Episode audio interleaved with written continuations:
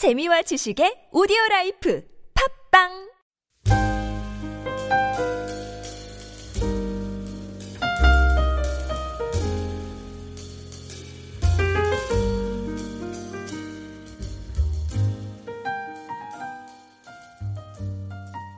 우리 정 목사님을 만나보고 또 생각할 때마다 항상 기억나는 일이 있습니다.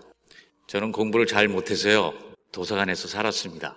근데 하지홀이라고 프린스턴 중앙에 있는 그 도미나투르에서 같이 살았는데, 우리 정 목사님은 4층, 그 맨 끝에 방에서 4층에 계셨습니다. 가끔 목사님 방을 들여다보면 조그만한 탁자를 오픈하시고 성경책을 펴시고 기도하시고 말씀 준비하시는 그 모습을 아직도 기억합니다. 그때부터 목사님은 정말 목회를 위해서 한국 교회를 위해서 기도하시고 말씀을 준비하신 그런 목사님, 목사님이십니다. 그래서 항상 존경하고 학교에 있다 보니까 말씀 전할 기회도 없는데 이렇게 좋은 또 기회를 허락해 주셔서 여러분과 함께 하나님 말씀 상고할 수 있게 돼서 대단히 감사합니다.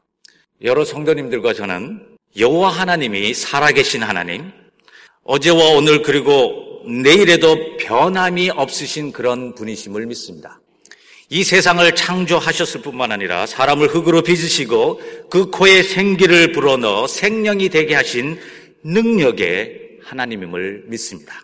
율법을 통하여 어떻게 살아가야 할 것인가를 가르쳐 주신 그 하나님, 죄인을 벌하시되 끝까지 끝내는 용서하시는 하나님, 공의와 정의를 넘어서 자유와 자비와 은혜를 베풀어 주시는 그런 하나님, 예수 그리스도를 통하여 우리와 함께 계실 뿐 아니라 성령을 통하여 우리 속에 거하시기를 원하시는 그런 여호와 하나님인 것을 저희들은 믿습니다. 그러기에 우리의 대부분의 신앙생활은 하나님의 자녀로서 열매를 맺고 기도하고 예배드리고 봉사하는 일로 가득 차 있습니다. 오늘도 일하시는 하나님처럼 우리도 열심히 적극적으로 긍정적으로 신앙생활을 하고 있습니다. 그런데 그런데 아주 가끔 때로는 신앙생활의 허전함을 느낄 때도 있다는 거죠. 기도를 하기는 하는데 마음이 답답합니다. 무엇인가 꽉 맥혀 있는 그런 것을 느낄 때가 있다고 하는 거죠. 아주 가끔은 신앙생활이 침체되고 영적으로 퇴보함을 느낄 때가 있습니다. 우리의 신앙과 희망과 사랑할 수 있는 근원지가 메말라져 감을 느낄 때가 있다는 거죠. 활활 타오르는 봉사의 열정이 서서히 식어감을 느낍니다. 아니, 아주 꺼져버리는 그런 상태에 이를 때도 있습니다. 하나님 생각에 온 종일 웃음의 꽃을 피우기보다는 걱정과 근심과 염려로 어두운 얼굴을 감출 수가 없습니다. 깨어진 관계를 회복하기보다는 오히려 그 어떤 관계도 하기를 깊이 하는 그런 때가 있다는 거죠. 왜 이런 신앙의 침체가, 영적 생활의 퇴보가 우리에게 찾아올까요? 왜 항상 긍정적으로 적극적으로 하나님의 자녀답게 기쁨으로 하나님의 구속 사업에 참여하지 못할까요?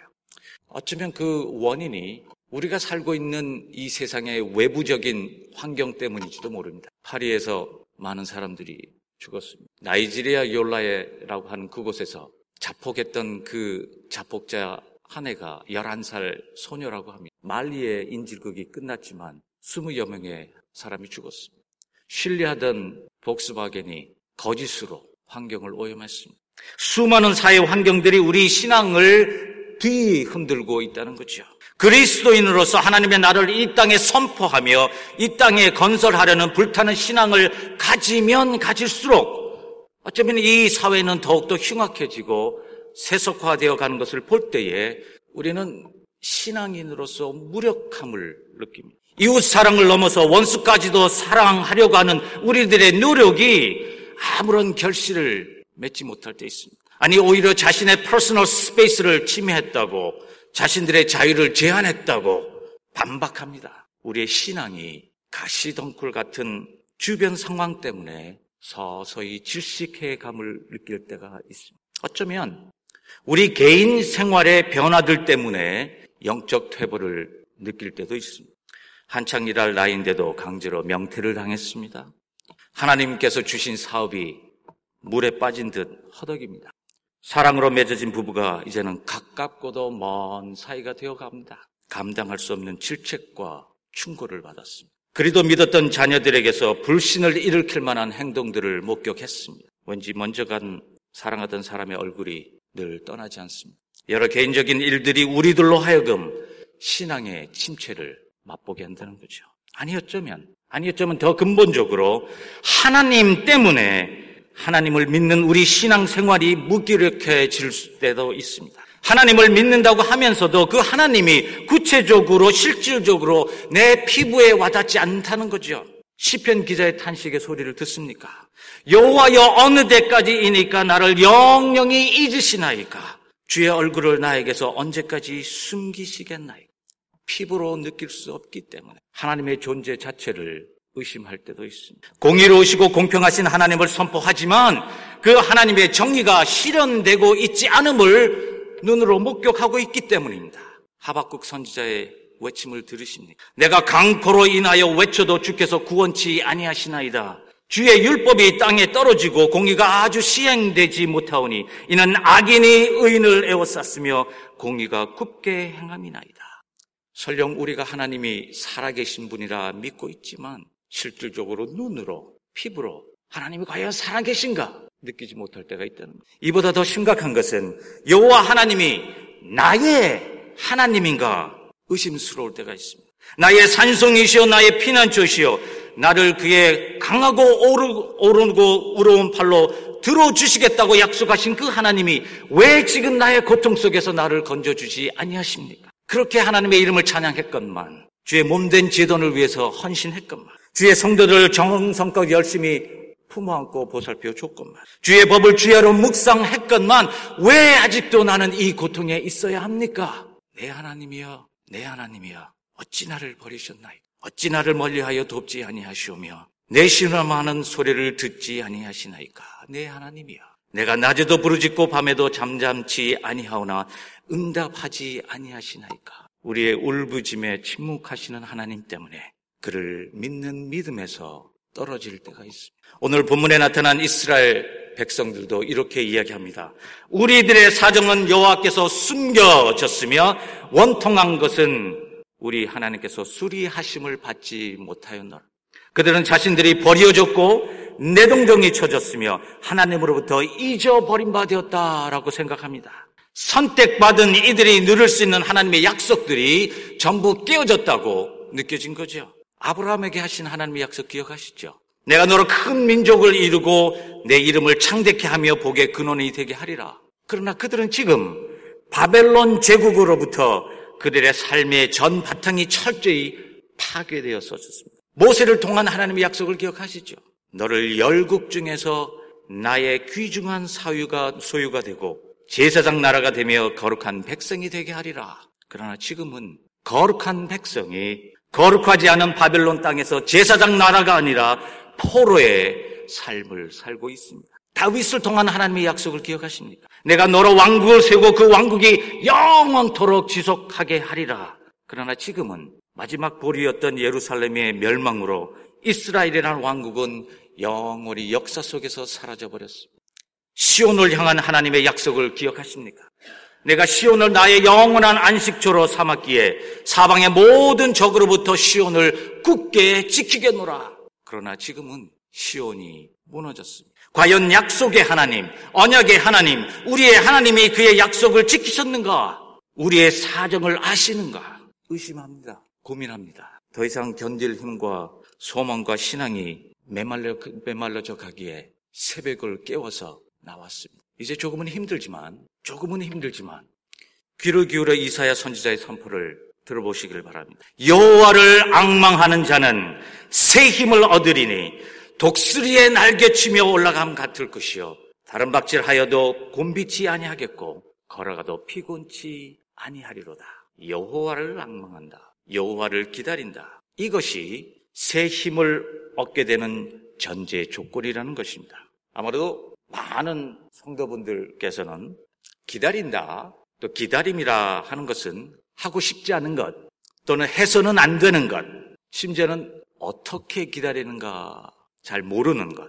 그런 일종의 비생산적인 것이라고 생각하실 수도 있습니다. 왜냐하면 대부분의 성도님들께서는 힘있게 적극적인 사고방식을 가진 활동적인 사람들이기 때문입니다. 왜냐하면 많은 분들이 저를 포함해서 무엇인가가 일어나기를 기다리기보다는 달려가서 무엇인가를 만들어 보려는 무엇인가 해보려는 그런 생각을 갖고 살고 있습니다. 특히 우리 이민 생활이 그런 삶의 태도를 요구합니다. 기다리기보다는 무엇인가 해야 하는 그런 적극적인 생활 태도 말입니다. 이런 적극적인 사고 방식이 꼭 필요할 때가 있습니다. 그러나 오늘 본문은 이렇게 얘기합니다. 신앙적으로 퇴보의 상태에 있을 때, 영적으로 고갈 상태에 있을 때, 봉사하려는 마음이 썰물처럼 밀려나갈 때에, 하나님이 아주 멀리 느껴질 때에, 평상시의 적극적인 행동 방식은 모든 일들을 더욱더 깊은 수렁으로 몰고 간다고 하는 거죠. 더 이상 나아가지 않은 것을 경험합니다. 더 신경 쓰고, 더 불안해 할수록, 더 열심히 해볼수록, 더욱더 멀리 깊은 것으로 빠져들어감을 느낍니다. 왜냐하면, 우리의 삶과 적극적인 사고방식을 지탱해 주는 근원이, 그 foundation이, 근원 자체가 말라져 있기 때문이죠. 이럴 때 우리는 우리의 자신을 push하기보다는 가장 단순한 진리, 가장 단순한 성경적 진리, 즉 우리의 무능력함을 고백해야 됩니다. 우리의 삶을 지탱하는 힘은 우리 자신에게 있지 않음을 그래서 우리가 우리 삶의 주인이 아님을 인정하고 고백해야 한다는 거죠. 나의 의지와 나의 힘으로만은 나의 지식과 나의 경험만으로는 심지어 나의 신앙만으로는 나를 깊은 수렁에서 건져낼 수 없음을 인정해야 한다는 거죠. 우리는 알게 모르게 그 누군가에 의해서 우리보다 더 큰 능력을 가진 그 누군가에 의해서 지탱되어지고 있고 보호받고 인도되어지고 있다는 사실. 설령 내가 지금 느끼지 못한다 하여도 볼 수 없다 하여도 만질 수 없다 하여도 나의 삶의 주인은 내가 아니라고 하는 사실. 내가 아닌 나를 만드시고 나를 지키시고 나를 보호하시는 그분이라고 하는 사실. 여호와를 기다린다고 하는 것은 이미 벌써 믿고 있는 하나님을 이미 벌써 알고 있는 성서의 단순한 진리를 새로운 차원으로 승격화시키는 영적 훈련입니다. 기다린다고 하는 것은 이미 벌써 우리 속에 거하시는 하나님을 이미 벌써 내 안에 거하시는 하나님을 좀 더 깊게 인식할 뿐만 아니라 좀 더 가깝게 느끼게 하는 신앙 훈련이라는 것이죠. 침묵의 하나님을 기다리십시오. 하나님은 그의 침묵 가운데 우리와 함께 계십니다. 마치 욥의 세 친구가 욥의 곤광이 심함을 보고 그의 옆에서 7일 동안 침묵으로 함께한 것처럼 우리의 고통의 그 현장에 하나님이 함께 하십니다. 욥의 친구들이 소리 질러 울며 각기 자기 옷을 찢고 하늘을 향하여 티끌을 뿌리며 욥에 향해서 권고한 것처럼 하나님은 우리들의 울음에 더 큰 눈물을 흘리십니다. 사랑하는 아들 십자가의 고통 속으로 내몰기까지 우리를 사랑하신 하나님이 왜 우리의 사정을 모른다고 생각하십니까? 우리 눈에 눈물을 씻고 우리와 함께 하신 하나님을 기다리십시오. 이젠 진노의 하나님을 기다리십시오. 하나님의 분냄은 이 세상을 향한 하나님의 사랑의 표현이기 때문입니다. 하나님의 진노는 이 세상 불의와 이 세상 타락과 폐역한 세대에 대한 하나님의 인내가 끝이 났음을 선언하는 것입니다. 더 이상 눈 감아주거나 더 이상 참지 않겠다는 하나님의 결단의 표현인 것이죠. 하나님의 진노는 본의 아니게 오해받는 의인들에 대한 변호입니다. 불의와 싸우며 지치고 시리에 빠진 하나님의 자녀들에게 그들의 수고와 노력이 헛되지 않았음을 선언하는 것입니다. 하나님의 진노는 그의 백성을 올무에서 건지시고 기름 부은 자를 구원하시는 하나님의 구원의 방책입니다.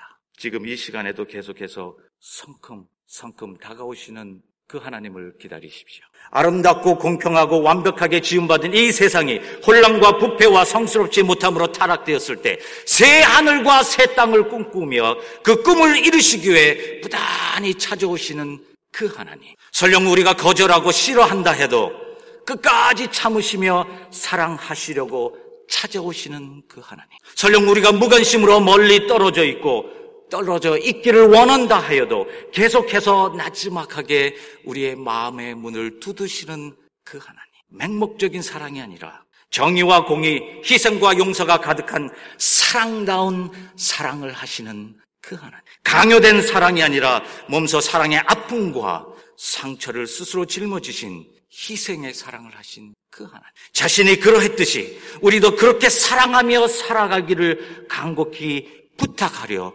오늘도 서스럼, 서스럼 없이 찾아오신 그 하나님. 이런 하나님을 기다리십시오. 우리가 무능력하고 우리가 헬플레스하고 우리의 삶을 책임지기에 부족하다고 느낄 때에 그렇게 고백할 때에 비로소 그럴 때에 비로소 우리에게 항상 성큼성큼 다가오시는 그 하나님을 볼 수 있습니다. 이미 벌써 우리 곁에 계신 그 하나님을 느낄 수 있습니다. 여호와를 악망하는 자는 새 힘을 얻으리니 특이한 것은 이사야 선지자가 여호와를 기다리는 사람에게 무엇이 또 어떻게 새로운 일이 생겨날 것인가 하는 것을 아주 세 가지 아주 이미지로 세 가지 그런 이미지로 표현하고 있습니다. 첫 번째로는 여호와를 악망하는 자는 독수리 날개치며 올라감 같을 것이요. 과연 무슨 뜻일까요? 독수리 날개치며 올라감 같을 것이요. 많은 사람들이 이렇게 생각합니다. 어, 하나님께서 나에게 새 힘을 주셔서 내가 지금 당하고 있는 고통과 내가 지금 당하고 있는 어려움 속에서 나를 건져내서 독수리처럼 그 상황 속에서 나를 건져내실 것이라 그렇게 생각하고 있습니다. 그것은 조금 잘못된 생각인 것 같아요. 진정한 의미는 우리들에게 새로운 능력이 주어져서 모든 되어져 가는 일들을 바른 위치에서 볼 수 있게 해준다 하는 것입니다. 마치 독수리처럼 하늘 위에서 우리들의 전체적인 삶을 내려다보며 현재의 우리의 삶의 좌표를 다시 한번 새롭게 볼 수 있게 해준다고 하는 거죠. 마치 영원하신 하나님, 즉 땅끝까지 창조하시고 피곤치 아니하시며 군빛이 아니하신 하나님께서 우리에게 향하신 그 넓고 깊은 계획을 조금이나마 엿볼 수 있게 해준다고 하는 그런 사실입니다. 현재란 삶의 단편을 하나님의 영원에 의해서 새롭게 평가할 수 있게 된다는 거죠. 지금의 고통이 지금의 고통으로 끝나는 것이 아니라 지금의 고통이 하나님의 영원한 계획 속의 한 부분인 것을 느낄 수 있게 만들어 준다는 거예요. 과거 이사야 선지자가 선포한 것은 이것입니다.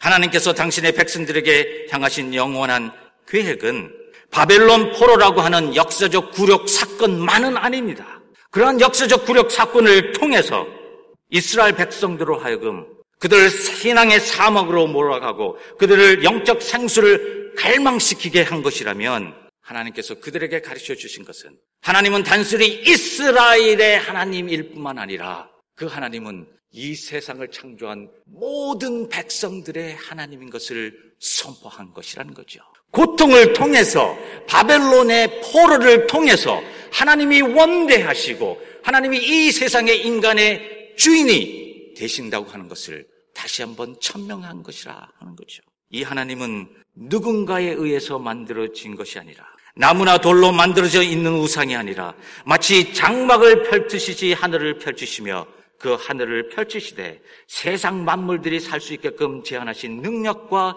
지혜가 한이 없으신 그런 유일하신 하나님. 바벨론 제국을 멸망시키기까지 한 고레스 왕을 들어서 페르시아 제국을 통해서 세상의 공의를 실정하신 그런 능력의 하나님임을 선포하신 것입니다. 만일 우리가 이 여호와 하나님을 기다린다면 여호와 하나님의 초월적이며 창조적인 능력의 역사를 또 한 번 체험할 수 있을 것입니다. 독수리처럼 높은 위치에서 오늘의 나의 단편적인 삶을 되돌아볼 수 있다고. 두 번째는 이사야 선지자는 이렇게 얘기합니다. 여호와를 악망하는 자는 다른 박질하여도 피곤치 아니하겠고. 왜 이런 그칠 줄 모르는 힘과 에너지가 여호와를 기다릴 때 나타날까요? 그것은 세상의 일들이나 우리 개인의 사건들이 잘 되고 잘못되는 것이 궁극적으로는 우리에게 달려 있다고 하는 것이 아니라는 거죠. 우리가 무엇을 잘했고 우리가 무엇을 잘못했기에 사회가 잘 되고 내 개인 생활이 잘 되고 잘못됐다 하는 것이 아니라는 것입니다. 생각해 보세요. 만일 우리들의 행동 여부에 따라서 모든 일들이 결정되어진다면 왜 하나님이 필요할까요? 만일 우리의 잘못 때문에 영적 침체가 생겼다고 한다면 그때는 비교적 해결 방법이 쉬워요. 우리의 잘못을 고치기만 하면 되죠. 이상한 것은 우리가 우리의 행동 여부에 따라서 모든 일이 결정된다고 하는 생각을 버릴 때에 우리는 좀 더 자유스러워질 수 있습니다. 더 많은 일들을 능력 있게 할 수 있습니다.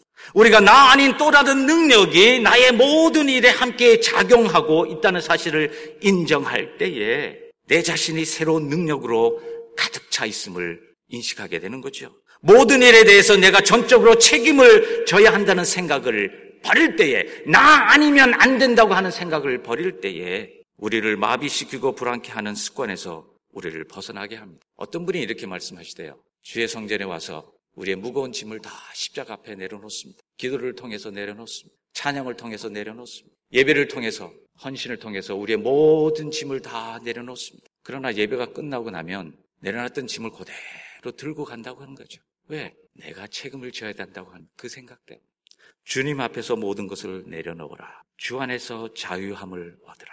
이 모든 자유함은 하나님께서 우리에게 주시는 선물입니다. 만일 우리가 여호와를 기다린다면 말이죠. 마지막으로 세 번째 이사야 선지자는 이렇게 말합니다.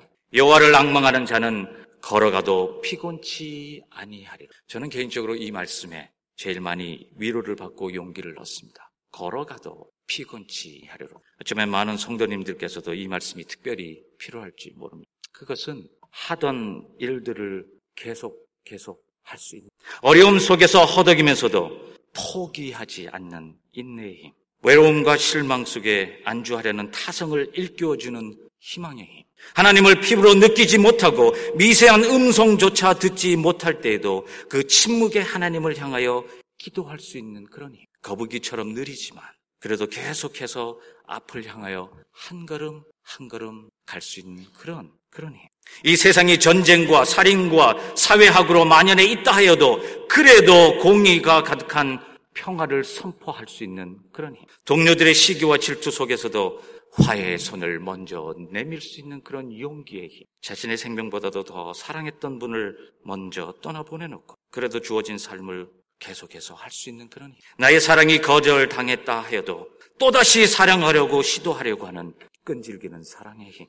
편지 없는 자녀 때문에 외로움에 있을 때 먼저 기쁨의 편지를 쓸 수 있는 그런 말. 말 그대로 내 가슴에 멍이 들 정도로 아파함을 통해서 다른 이의 고통을 껴안아 줄 수 있는 그런 말. 기도조차 할 수 없는 분노와 절망 끝에서도 조용히 주기도문을 되새길 수 있는 그런 기도의 마음. 설령 하나님이 나를 버렸다고 느낄지어도 나는 당신을 부인하지 않겠노라. 하나님이 나를 버렸다고 내가 느낄지어도 나는 당신을 버리지 않겠노라. 그렇게 믿는 바보 같은 그런 신앙. 이런 모든 것들은 여러분과 제가 할 수 있는 것들입니다. 만일 여호와를 기다린다면 말이죠. 오늘 아니면 그 어떤 때에 우리들은 예기치 않았던 신앙생활의 침체와 영적 생활의 퇴보를 경험하게 될 것입니다. 그러나 그것을 부끄럽거나 실망하실 필요가 없습니다. 왜냐하면 이사야 선지자를 통한 하나님의 말씀이 우리에게 주어졌기 때문인 것입니다.